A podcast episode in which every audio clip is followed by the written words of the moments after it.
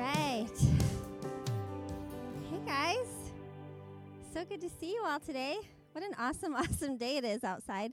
I was kind of nervous coming in because uh, it's real windy inland a little bit, right? So I was leaving my house and the palm trees were like scarily swaying over my backyard. So I was like, oh man, how's this going to be? But it's it is beautiful and calm and peaceful here at Newport Beach. So I'm enjoying this beautiful weather. Um, I don't know about your favorite restaurant. I like have so many. I'm like, how do I narrow this down? I don't even know. Pro- Tuck already told you guys. I think mine it was Oli Boli. That is like my number one stop. Oli Boli or Halong Bay. Teresa Sue introduced me to that one. Got to check out Halong Bay. That's good. In Tustin. So, um, yeah, my question for you guys is if you're here in person um, or if you're online, just go ahead and write in the chats. I want to know what you've been doing to take advantage of this amazing, amazing weather this week. I actually had the honor and privilege of getting to drive up to Pismo Beach. We just did like a quick little day stop to Pismo Beach. And one of my very best friends, who I got to stand as her maid of honor at her wedding 15 years ago, they did a vow renewal. And so we got to be there again for that. And it was just Taka and I. And it was just so special. And I was like, how lucky are we that we get to do that? We get to like literally just go stand by the ocean and be outside in the middle of all of that, this crazy stuff that was going. I was just kind of cracking up because um, you guys all know Mike and Tiff and how they just moved back to Wisconsin, and she's literally a posting a picture of them eating outside with snow everywhere. and there, it's 40 degrees, and she's like, "It's a beautiful day in Milwaukee," and I was like, "I'm so happy we live here. Thank you, Jesus. We're so blessed." But anyways, all of that has literally nothing to do with what I want to talk to you about. I just thought it was awesome and I wanted to share. But um, for those of you who are new here, my name is Natalie. Um, and we are right in the middle of a series called Hello, My Name is Jesus. And we've been in this series for a long time, and it's in the book of Luke. We're just doing a deep dive into who Jesus was and what he actually said and what he actually did and what that means for us today. And so, if you're taking notes today, um, we are going to be calling today's message a seat at the table. And you can open up your Bibles if you have them to Luke 14, 7 through 24. And if you don't have them, don't worry. I'm going to read it to you. So you'll get to hear it either way. So let's go ahead and we're going to just jump right into the words and then just talk about what that means for us. So it says this When Jesus noticed that all who had come to the dinner were trying to sit in the seats of honor near the end of the table, he gave them this advice When you're invited to a wedding feast, don't sit at the seat of honor. What if someone who is more distinguished than you has also been invited? And then the host will come and say, Give this person your seat. And then you'll be embarrassed. And you'll have to take whatever seat is left at the foot of the table. So instead, just go ahead and take the lowest place at the foot of the table. Then your host, when he sees you, will come by and say, Friend, we have a better place for you. And then you will be honored in front of all the other guests. For all those who exalt themselves will be humbled, and those who humble themselves will be exhausted, exalted. then he turned to his host and he said, When you put on a luncheon or a banquet, he said, don't invite your friends, brothers, relatives, and rich neighbors, for they will invite you back, and that will be your only reward. But instead, invite the poor, the crippled, the lame, and the blind. And then at the resurrection of the righteous, God will reward you for inviting those who could not repay you. And if I can just sum that whole thing up into one message, one phrase, it would be this others first, always. And others first, always. And so actually, I was kind of cracking up because it's kind of an opposite message of what the rest of the world will tell you you should do, right? And I was I was cracking up because as I was preparing this message, I took a little break and I was kind of scrolling through my Instagram feed and someone, I won't say who, um, was right it was trying to write like a like go get 'em kind of powerful Instagram post. And they said if you don't get a seat at the table bring a lawn chair. And I just totally laughed because I'm like I'm totally going to say the opposite of what you just said. And I love that person, no down to that person, but I it made me just totally aware in that moment of how backwards Jesus is, right? He tells us to do the opposite of what the rest of the world tells us to do. It's very much our culture to push our way to the front. Don't wait for the invitation, give it to yourself, right? How many of you heard that? Don't wait for the invitation, just give it to yourself. And it's actually a backwards assumption. Um, and here's what I mean by that the assumption is that unless we get what we want when we want it, somehow we believe that God isn't going to make a way for us in the best way possible.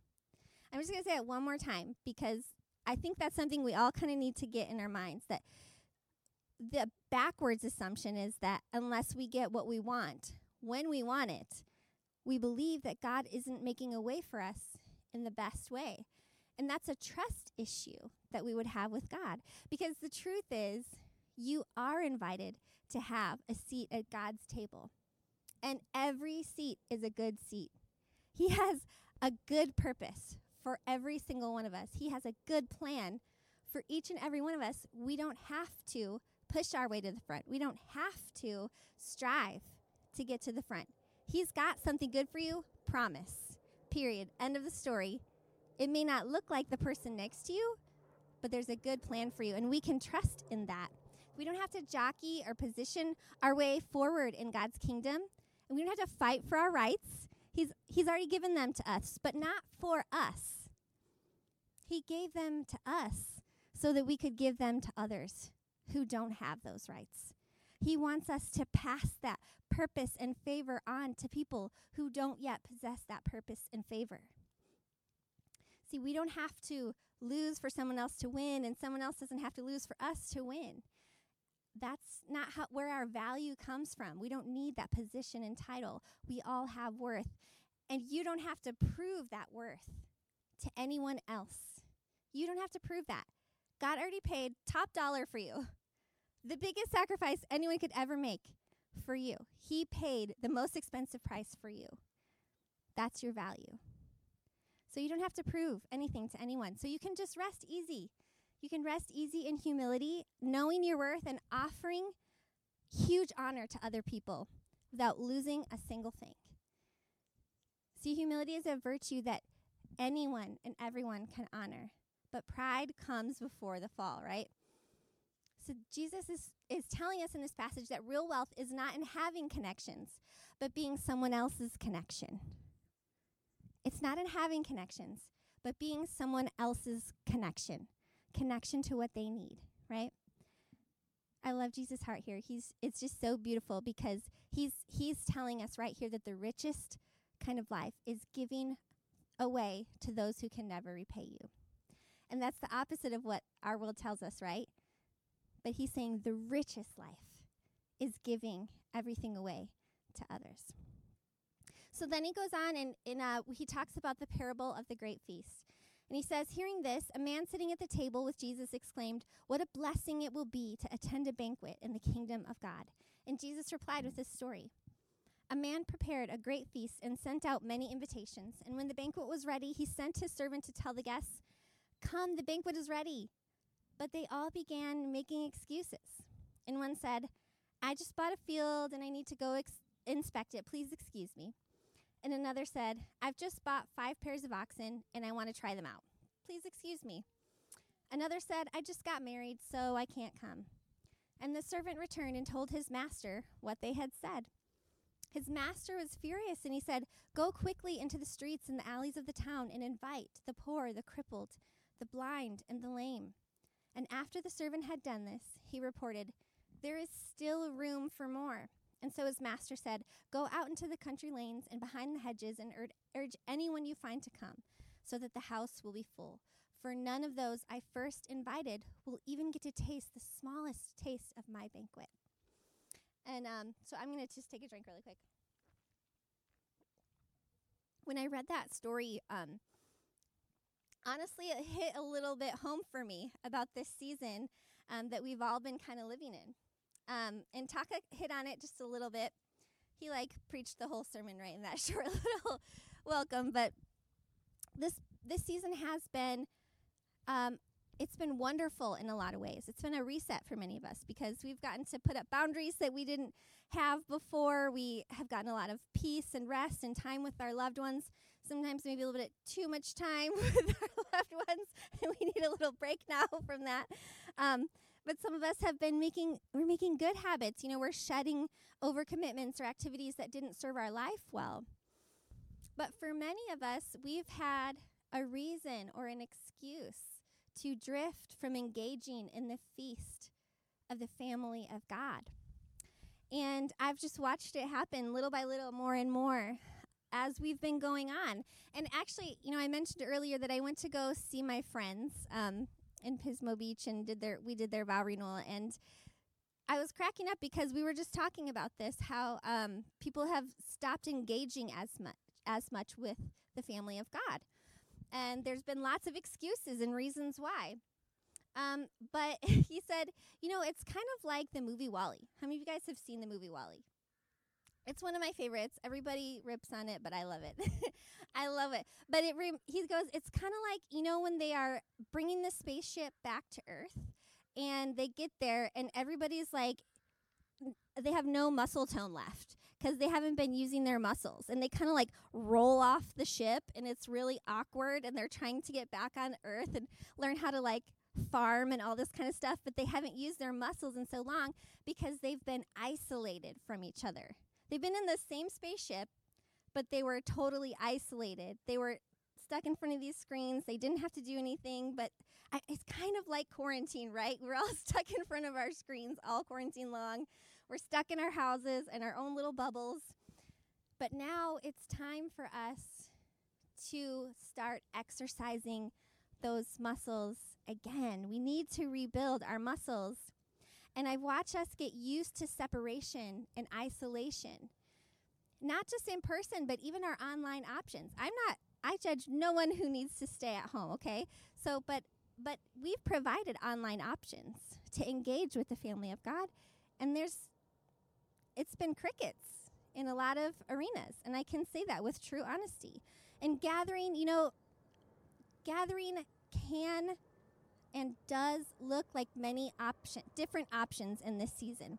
And I can tell you with zero guilt on my head that we've done everything in our power to provide you safe options to gather. And to to God's glory, thank you Lord, um, I can say that not even one case of transmission that I know of has happened from us gathering in person either. Um, we've been extremely safe. We've done all of the right things. We followed all of the rules. We got more than six feet distance. Everyone's wearing their masks right now. You all can't see it online, but we've been safe. We've been doing it the best we can. But yet, I've watched the enemy try and succeed in a great effort this year. More than any year that I've seen, to discredit the church at large, not just in person, but online, and the unity of the church, and the work and the purpose of the church, and the need for the church. And I've just seen a systematic attempt. I, I've just watched it all year long as the enemy has systematically tried to make the body ineffectual and stunted at the very moment that we need to be unified. The very moment we need to be our strongest, he's tried to launch an attack to make us ineffectual. And one of the ways is he's done that by attacking our unity. And, and the idea being that we must all think the same or be the same is one of the sneakiest schemes of the enemy. And many people, I've watched many people walk away from their church because of differences of opinion. And, you know, we're always going to speak the truth on sin issues and encourage you to form your opinions off of Christ's love, but differences will come it's anywhere you go. It's not just in church, it's everywhere. Um, but they will bring opportunities to learn and empathize, emphasize.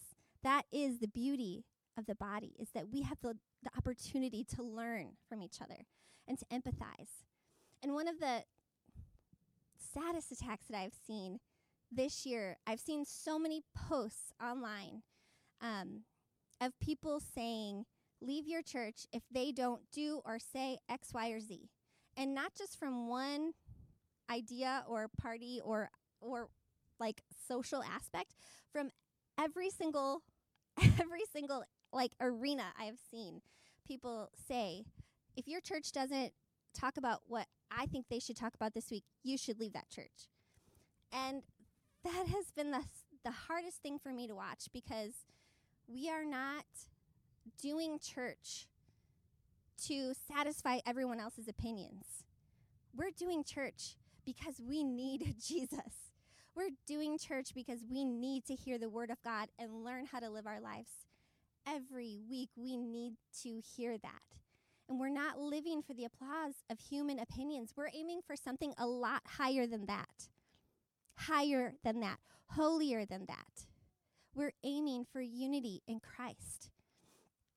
And that cut and run is a very narrow minded and short sighted solution. There are probably moments this year where you wish we would have said or done more or less about a certain topic. And you know what? I totally get that because we all have things that we're really passionate about, things that are important to us that we want to focus on. And I totally get that because I feel that way sometimes too. Sometimes there are weeks when I'm like, I want to talk about this, this, and this. But I know that God has a different message for us that week. And so we have to just be patient with one another and know we'll get there. We'll get there, right? But abandoning your support system and the people who need you and need your, your perspective and that you need, it cuts you too. And unity and growth are impossible without learning from each other. And isolating you separates you from the very body that you are a part of. Your voice is important your gifts matter. And there's a better way and a more mature way to handle it when we have a difference of opinion. Eric talked about it a few weeks ago. If you've got an issue with someone, go talk to them about it. You'll probably learn something, right? You're probably going to see their perspective in a different way that you didn't know about before. And uh, 1 Corinthians 12, 12 and 21 say this The human body has many parts, but the many parts make up one whole body, and so it is with the body of Christ. The eye can never say to the hand, I don't need you. And the head can't say to the feet, I don't need you. In fact, some parts of the body that seem weakest and least important are actually the most necessary. And the parts we regard as less honorable are those we clothe with the greatest care.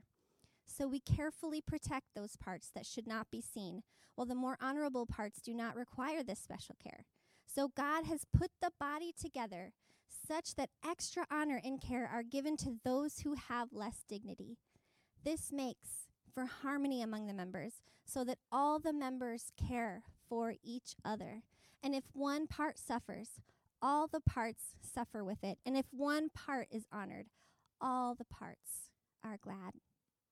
So the body is made up, the body of Christ is made up of so many different parts and functions and gifts, and they're so necessary to work all together. And, you know, we're not trying to form a body of 200 hands. We're not trying to be all exactly the same. The beauty of the, of the body is our diversity, our differences, our, our strengths, our gifts, our talents, our opinions, even, right?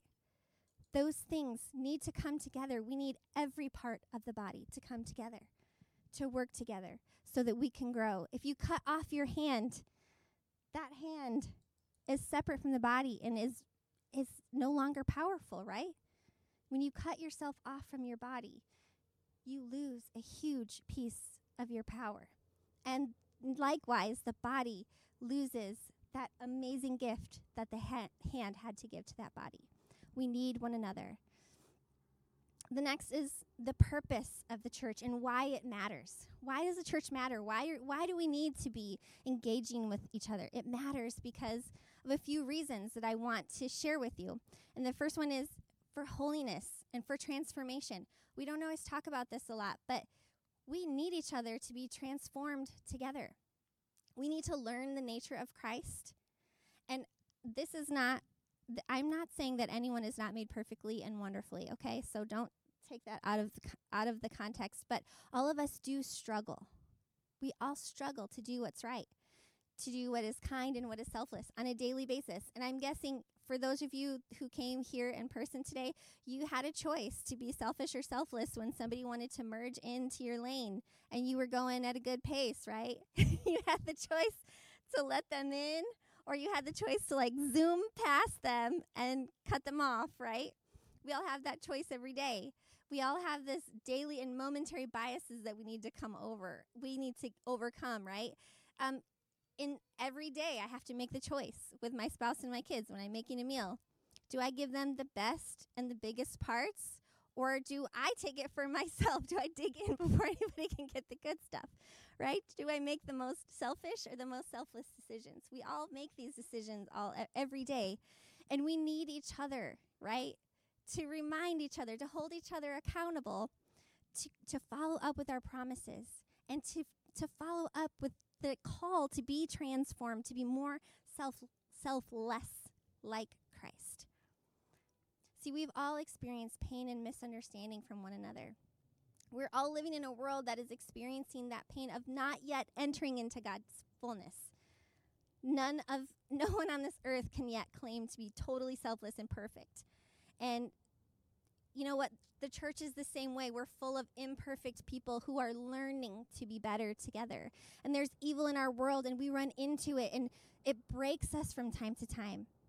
And we break each other from time to time. We don't want to, but we do. And it's not always on purpose. Sometimes we do it by mistake. But we need each other. We need the church because we need to heal and forgive and find that transforming power of God in our lives so we can be more like Christ, so we can be selfless. Because He is the ultimate great healer, the redeemer, the reconciler, the wonderful counselor, the justice bringer, the redeemer that we all need.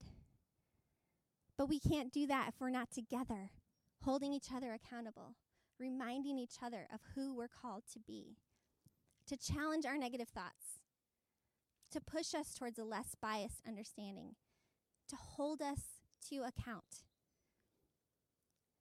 Another reason the church is so important is because we're called to be a witness. This is our living witness of who Christ is. When people come into this place, they can see and tangibly experience Christ for themselves. And it's our opportunity to spread the hope of Christ through open air preaching. And I don't know of any other time in my Christian life of going to church ever where there's been more of an opportunity to actually do open air preaching than this moment. To actually let God's word be out in open air. Like literally, there's people walking by right now hearing about the hope of God. Not only that, but it's an important way for us to share that hope one on one with people that we love so if you're watching online, you can spread that hope and share that hope by liking and sharing this video, even right now, engaging with the witness of Christ. Or next week, if you come in person, invite somebody with you. Bring somebody who needs that hope today. But the moment that we stop witnessing and inviting people to the feast is the day that we die as a church. So do not hide your light. People need your light in this moment. This is a very dark and confusing season, and people need your light. So let's be that light. Another reason is because of the care for the poor and the sick. And from day one, we've been commissioned to care for the orphans, the widows, the migrants, to pray for the sick, to support one another.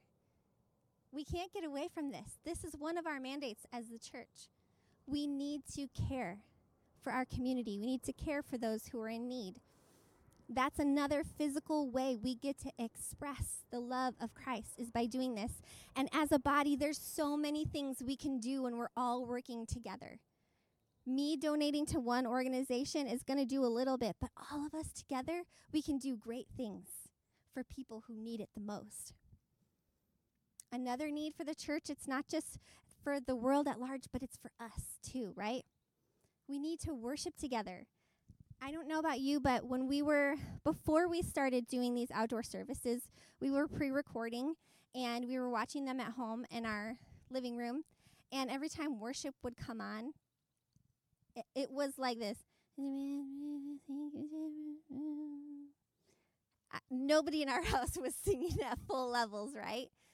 And I'm willing to bet there's some of you who have not sung a worship song with other people for almost a full year But something really powerful happens when we're in the presence of other people singing our hearts out, crying out to God with passion, combined with other people's passion. You can feel that presence. You can feel God in a different way when you are worshiping with your brothers and sisters than when you're sitting in a room by yourself, hoping nobody, the person next to you on the couch, doesn't hear you, right? But we need to worship. We need support. We need to pray for one another. None of us can do this on our own. And any of us who any of us who thinks that we can, I think this year has been the wake up call we all needed that we can't do this alone. We cannot survive hard times without people loving us and supporting us and listening to us and believing with us for God to make a difference in our life. We need to gather because we need to remember. We need to remember what God's done in our life. And we remember by taking communion with one another. And that's actually one of the sacraments. It's one of the things we're doing today. We're taking communion together. We need to remember everything that God's done for us. We need to take that moment and and remember with our brothers and sisters.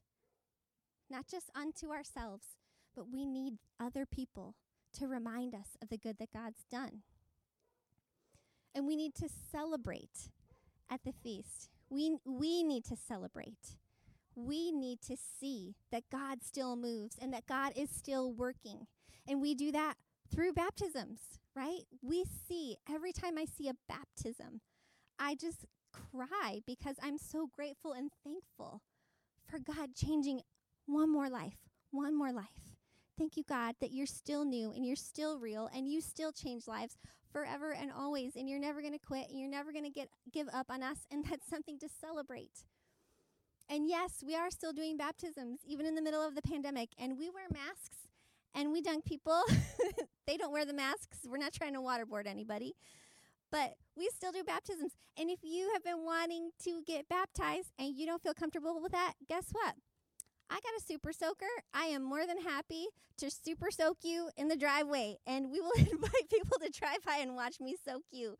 We will celebrate you. We need to celebrate what God has done and what He's doing in our lives. But we can't do any of these things if we choose not to engage. We can't do these things if we choose not to gather in one way or another. And I'm not saying we have to do it in person, but we need to engage with other people, not alone, not isolated. And we've provided ways for you to do that. You can do it online. We've been online since the very beginning of this thing. You can watch, yes, you can watch from online anytime and anywhere. And that's been one of the fun, cool things. But the habit of watching alone is isolation. And I'm going to encourage you. You can do that here and there, that's fine. But like do not disengage. Don't isolate yourself from the people that you need and that need you. We have human interaction in the chats. So we every time we gather, we're asking you questions. We're telling you to put answers in those chats. Harold's asking if he can pray for you. He's talking back to people and welcoming them, just like we would if there was a person standing at the front door. He's our online host and he's awesome. And if you're watching us online, you need to give him a high five because Harold has been doing this every week faithfully. He's been amazing. So let everybody give Harold a little bit of love in those chats. But the more we get used to isolating ourselves, the more we will choose to isolate ourselves. The more we get used to isolating ourselves, the more we will choose to isolate ourselves. And isolation, can I tell you, that's where the enemy does his best work on us. It's when we don't have people to remind us who God is, when we don't have people speaking back to our negative thoughts. It's when we don't have people encouraging us and praying for us and supporting us. We need each other. But we don't just have that, we also have in person. And I am going to toot, toot, toot my own horn right now because we are one of the safest churches that I know of that is meeting in person right now. We mask up we have more than six feet of distance. I'm looking right now, there's probably more like 15 feet of distance. We are lucky. We are blessed. We have that. We're outdoor, which scientists are telling us we know. The virus does not transmit easily outdoor, especially when you're using all those safety practices. And to my knowledge, like I said, not one case of transmission. So, this is going to sting a little bit, but I'm just going to say it. If you've been going out to the store, indoors where we know the virus does transmit, if you're hanging out with people at their house, again, where we know it's easier to transmit, but you're not engaging in person, I just want to, I'm going to push back for a second and ask you why. Why not? This is the safest way, and we need each other. We need each other. So, yes, I am pushing back on you, and I'm going to ask you to examine why you would go to Target and not get your most necessary item in our life, which, is the nourishment of our soul. Our soul is what we live from. And if we're not nourishing our soul, what does it matter if we've got apples from Target? He is the bread of life. We need to nourish our soul. So just take a moment and, and assess that. And if you are at home and protecting a loved one, you can still engage. Invite that loved one to join you online. Do a watch party. You can there are many ways to do this. But don't be isolated. If you're not coming because you're this is the one I hear the most and and I'm to shoot straight with you and encourage you about this, okay? If you're not coming because you're nervous that your kids are to be distracting, can I just be honest with you? Listen, I get it. I had little kids at one time too, had four of them, and I understand the hesitation and wanting to not be that person who's causing the craziness, right? But can I just say something? We are 100% used to distractions here. We've got Benji, the little dog that lives here, who is every week running through here, barking at people on the trail. We have got planes flying overhead. We've got all kinds of things happening. We've got horses that are clapping by. We've got literally the we had like literally a political party happening next to us. We are used to distractions. We are not fazed. So trust me, if your little one is, wants to get squirmy and run around, it's fine. We're we are all embracing it. Jesus said, Let the little ones come to me. He was not put off by your little ones, and neither are we. We embrace it. When I was little, actually, I want to tell you, when I was a little girl, we had night church, and there was no kids program or any of that. And I remember rolling around under the pews, popping up underneath, scaring old ladies, and dropping crumbs everywhere from my snacks, coloring on all the envelopes. But you know what else I remember? As as active and squirmy as I was, I felt the Holy Spirit speaking to me. God spoke to me even in those moments. And He wants to speak to your kids too. He's not limited to sitting nicely and quietly in a chair. God speaks to us right where we are. So we're not put off by kids, and neither is Jesus. So bring them. We welcome them. We love them. And you know what? Not not another thing just to kind of like help you ease you back in. We do have kids back. There's activities, there's snacks, there's treats. There's plenty of space to run around if they need to get their wiggles out. We have zero judgment for that. It's happening right now. we're we're all still here. We're enjoying. We're getting fed the word, okay?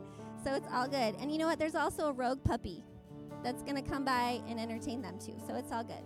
Don't worry about it. So I've also been really low pressure on small groups and serving from day one, but this is another way for you to engage. And there's so many options and so many ways to do it right now. It's kind of opened up the doors for us to be able to do more things than we've done in the past in a way that works for us and for our life.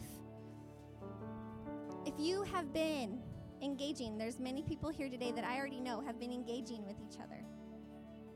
They've been getting filled up. They've been support for one another. If that's you, I want to know in the chats, tell us how being connected to the body of Christ has been impactful for you this year. Because I know of some stories how it's been so important for the life. We want to hear them. And I think it's good for other people to see that too. But I can't understand any reason why you wouldn't want to engage with the body of Christ right now. And I don't say any of this to offend you or to shame you. There's 0% shame in this, okay? So do not take this as your mom scolding you. But I read that story this week about all of the people who, his friends and his family members, and all these people who had a million and one excuses why they couldn't attend this incredible feast that God had laid out from for them. And I was struck by how many of us have been through that this year. And my heart was just pierced. My heart was pierced because I felt this overwhelming sadness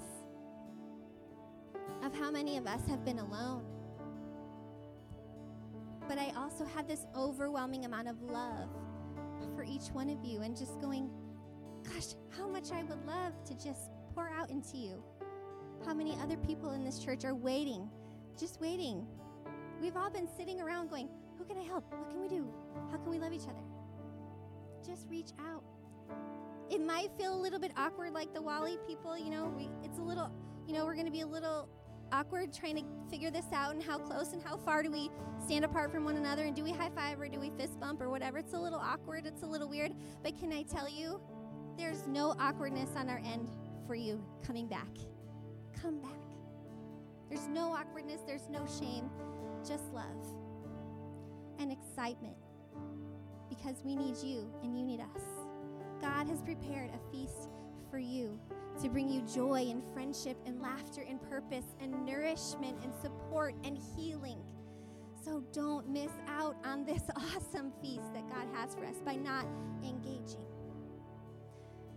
So, we're about to go into a time of worship and communion, and I just want to encourage you to pray about re engaging if you have not been engaging. And if you are engaging, I want you to pray and ask God who you can bring to the feast with you because the table is wide open for all of us, and there's more room than we can ever imagine. And He wants to fill up the table, so fill up the table with us. Invite people in invite people to the most amazing feast they will ever take part of. So, as we do this, I'm just going to ask you guys not to disengage, but to take this moment and really seek God. And um, JP is going to lead us in this time of communion, and I think it's the perfect opportunity to actually take part in that feast through communion and ask God how we can build this kingdom.